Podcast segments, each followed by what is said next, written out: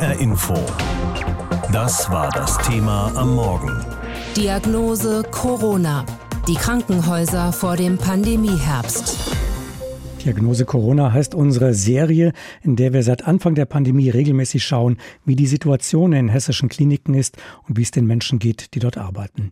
Jetzt müsste man den Titel der Serie vielleicht von Diagnose Corona in Diagnose Überlastung ändern, denn es geht um die Situation der Krankenpfleger und Pflegerinnen. Wer derzeit als Journalist versucht, direkt mit Pflegerinnen in Hessen zu sprechen, bemerkt schnell eine große Zurückhaltung. Offensichtlich fürchten viele Konsequenzen, wenn sie offen sprechen. Nicht ohne Grund. In Gewerkschaftskreisen heißt es, dass Mitarbeiterinnen und Mitarbeiter teils schriftlich unter Druck gesetzt wurden. Offen sprechen aber kann Hilke Sauthof-Schäfer. Sie ist Gewerkschaftssekretärin im Fachbereich Gesundheit und Soziales bei Verdi in Hessen. Und ich wollte von ihr wissen, Sie haben ja aktuell viele Ihrer Kolleginnen und Kollegen in der Uniklinik in Frankfurt getroffen. Können die nach vergleichsweise entspannten Pandemiewochen jetzt gestärkt und erholt in den Herbst gehen? Nee, so kann man das, glaube ich, nicht sagen. Also die Kolleginnen und Kollegen empfinden nicht, dass die letzten Wochen entspannt waren. Woran liegt das?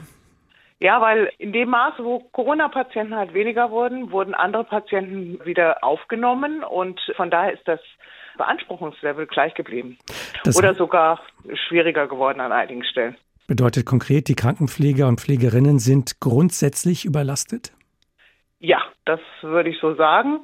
Und die Corona-Zeit hat eigentlich nur noch mal deutlich gemacht, wie überlastet die Kolleginnen und Kollegen sind. Also das war einfach dann die Spitze des Eisberges, aber es hat das deutlich gemacht, was schon vorher eigentlich klar war. Was ist diese Überlastung? Wodurch kommt die zustande? Also sind verschiedene Faktoren. Einmal gab es eine massive Arbeitsverdichtung durch administrative Arbeiten, also Dokumentationen und Erfordernisse, die auch von anderen Berufsgruppen übernommen worden sind. Dann ist in den letzten Jahren massiv einfach abgebaut worden, Pflegepersonal. Es ist teilweise wieder aufgebaut aber es ist lange nicht ausreichend genug, um die Kolleginnen und Kollegen wirklich zu entlasten.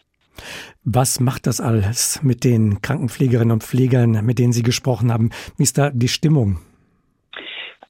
Ja, die Stimmung ist eher so, dass sie erschöpft sind. Also das wird deutlich. Viele sind auch sauer. Also es gibt ja so einen schönen Spruch, Klatschen war gestern, jetzt muss was passieren. Also das ist vor allen Dingen an die Politik gerichtet, weil Herr Spahn ja viel versprochen hat, aber wenig passiert ist.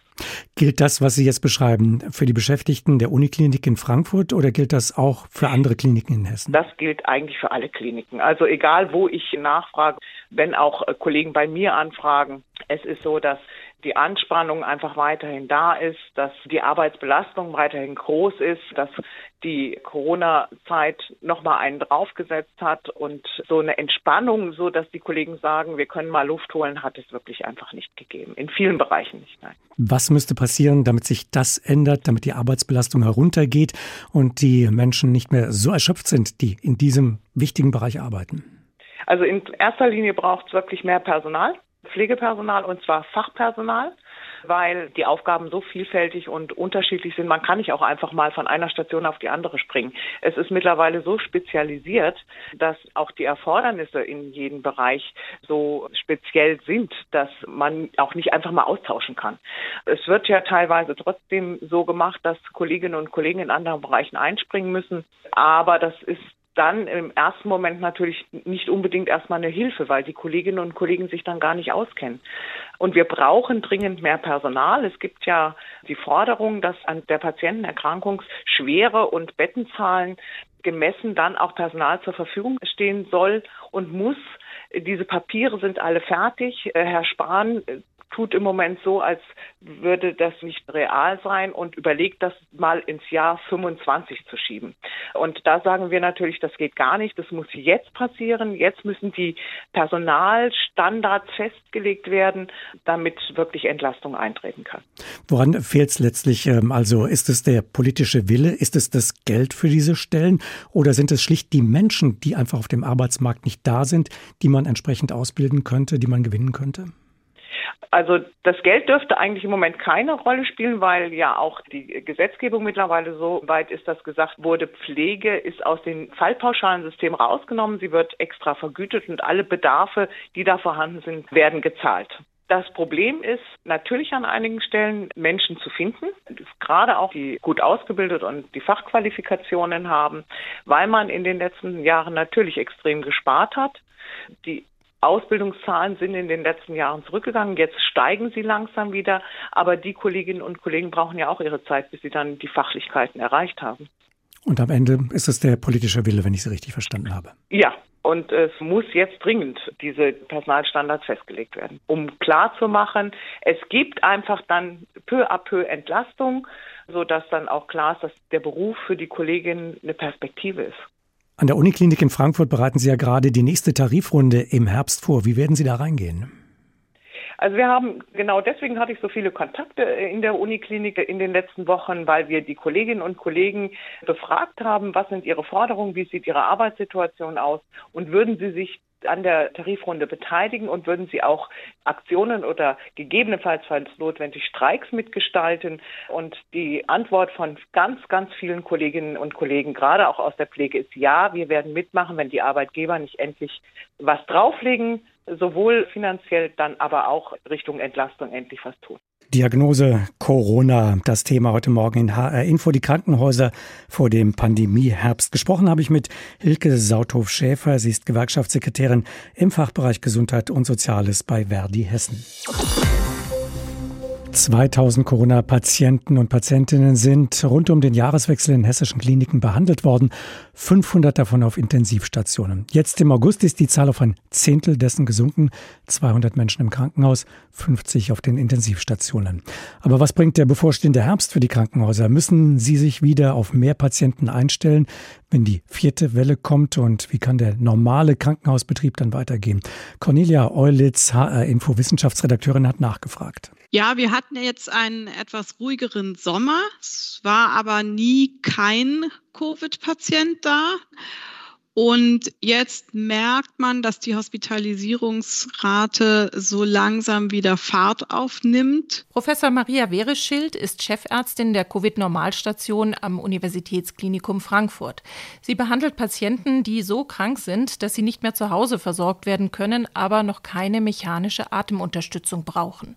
Gerade wurde auf ihrer Station eine Stufe höher geschaltet. Ja, in der Praxis bedeutet das eigentlich einfach, dass man den Bereich, der für die Covid-PatientInnen vorgesehen ist, erweitert.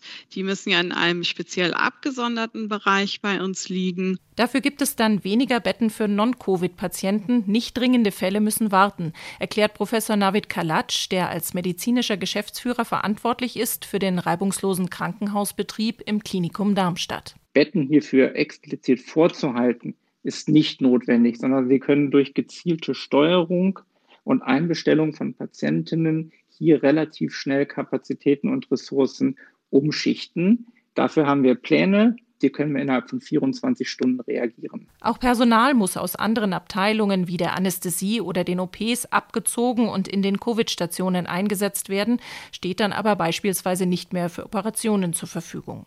Professor Navid Kalatsch ist Mitglied des Planungsstabs Covid-19 des Hessischen Sozialministeriums, zuständig für Südhessen, eines von sechs hessischen Planungsgebieten.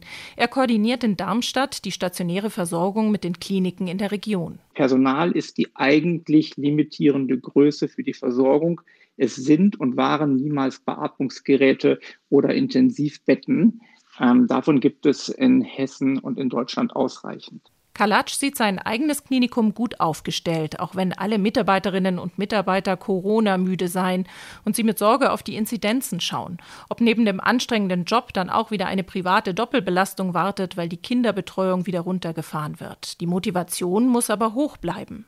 Professor Maria Wereschild lässt für ihre Mitarbeitenden Pullis drucken, als Dankeschön. In jeder Runde sozusagen lernt man wieder was dazu und wir sind definitiv besser geworden, was die Infrastruktur angeht, vor allem die Geschwindigkeit, in der wir diese Infrastruktur jeweils anpassen können an die aktuelle Situation. Es gibt dann auch schon Listen, so Checklisten von Dingen, die zu tun sind, von Geräten, die eben von A nach B gebracht werden müssen und so weiter.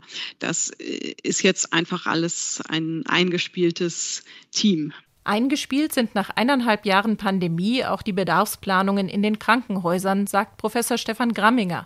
Er ist geschäftsführender Direktor des Hessischen Krankenhausverbandes, in dem 95 Prozent der hessischen Kliniken organisiert sind. Auch in den Sommermonaten habe sich der Krisenstab des Sozialministeriums regelmäßig getroffen und die Lage besprochen wichtig, glaube ich, für den Patienten. Da muss ich keine Sorge machen.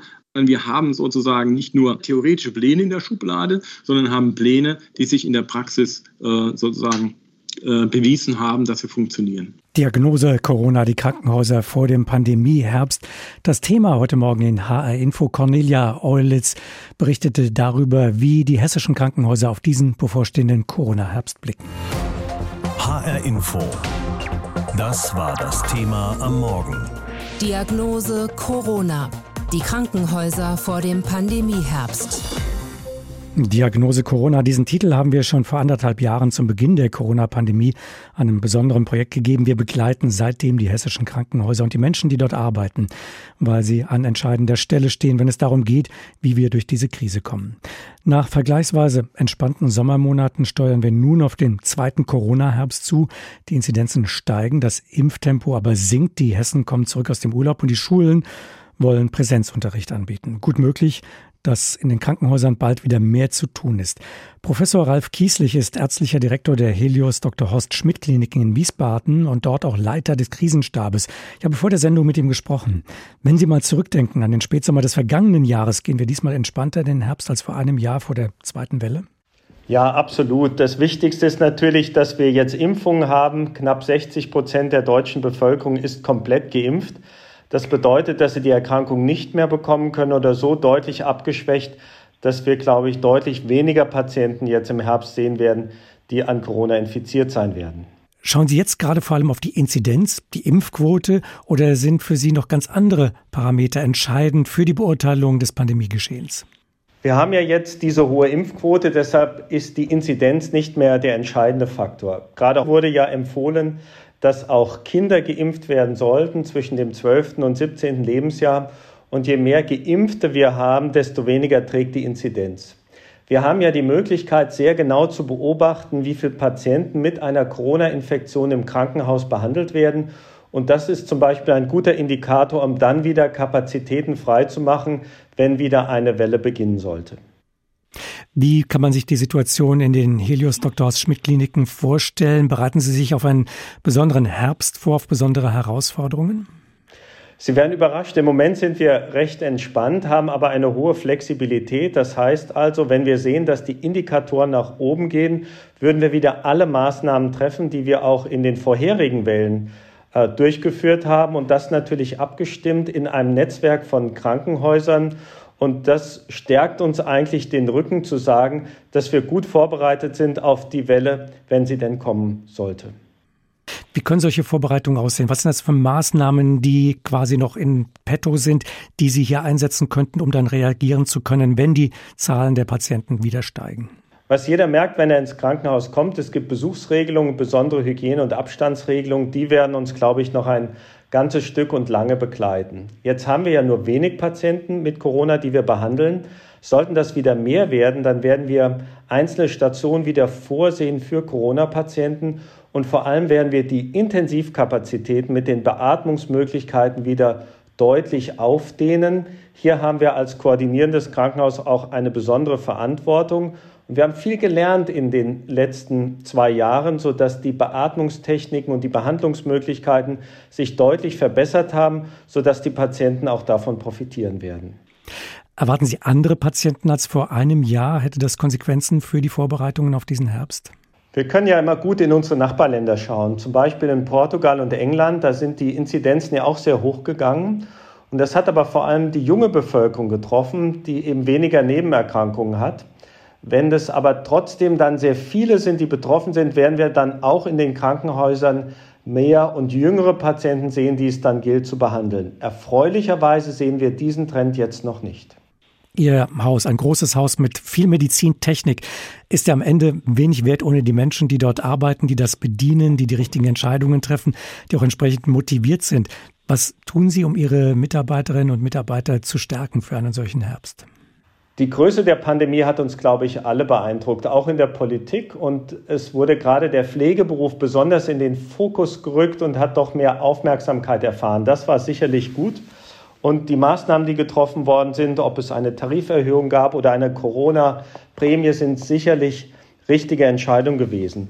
Was wir tun können, neben dem Dank an unsere Mitarbeiter und den monatlichen Aktionen, die wir machen, ist, dass wir wieder mehr Miteinander ermöglichen. Ich glaube, das ist ein ganz wichtiger Faktor, denn hier hat sich sehr viel angestaut und jetzt können wir Corona-konform auch wieder kleinere Mitarbeiterfeste machen oder Zusammenkünfte. Und da geht es dann darum, sich wieder auszutauschen und auch ein bisschen sich zu befreien von dem Ballast, der sich vielleicht angestaut hatte. In vielen Kliniken klagen die Pflegenden dort über eine hohe Arbeitsverdichtung, die es in den vergangenen Jahren gegeben hat, über eine hohe Belastung, auch über sehr viel Bürokratie, über Dokumentationspflichten. Können Sie da etwas tun? Ja, ich glaube, was wir gesehen haben, dass es in einzelnen Bereichen eine sehr hohe Arbeitsverdichtung gegeben hat. Genau die Stationen, die ich vorhin angesprochen habe, einmal auf den Intensivstationen oder auf den Corona-Stationen. Auf der anderen Seite gab es Stationen, wo deutlich weniger zu tun war, weil auch die Patienten sich ohne Corona gefürchtet haben, ins Krankenhaus zu gehen.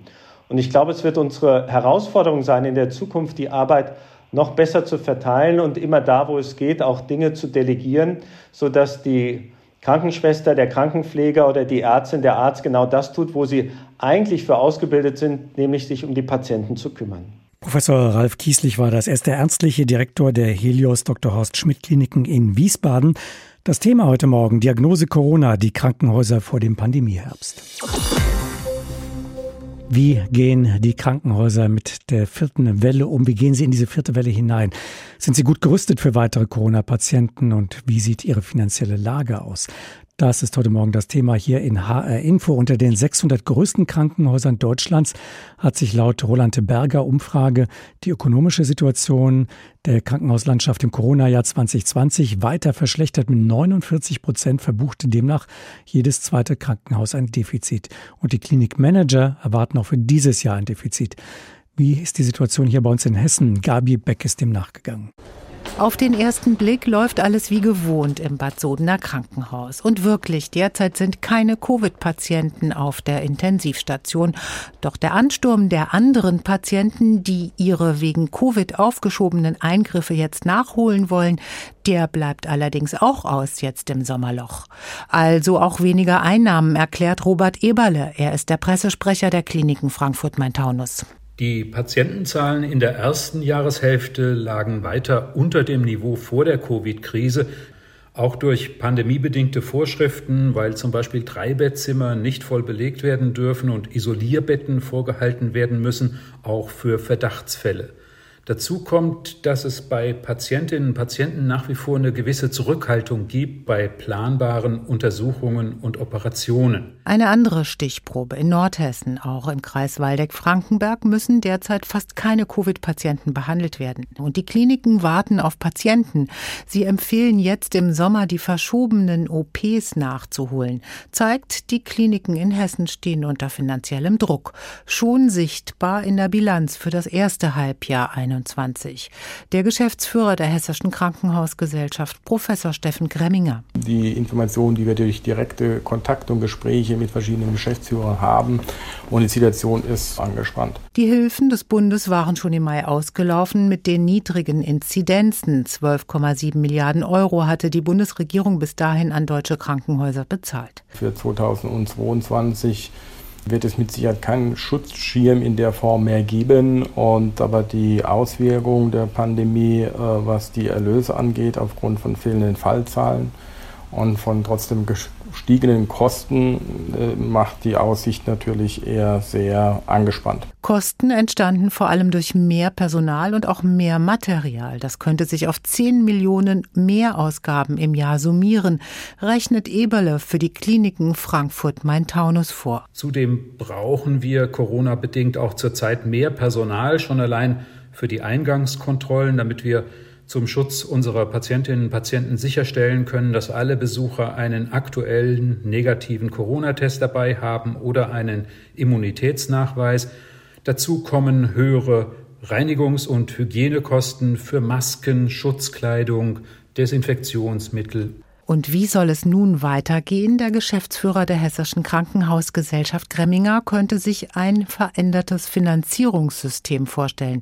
Bisher wird nämlich nur die Behandlung eines Patienten bezahlt, nicht aber die Kosten dafür, dass Betten da sind, bereit, jeden Kranken in jedem Fall aufzunehmen die sogenannte Vorhaltung. Und da haben wir die Hoffnung, dass wir natürlich jetzt im Rahmen der Bundestagswahlen und mit der Erfahrung der Pandemie das Finanzierungssystem etwas modifizieren, um diese Aspekte, dass man die berücksichtigen kann. HR Info. Das Thema. Wer es hört, hat mehr zu sagen.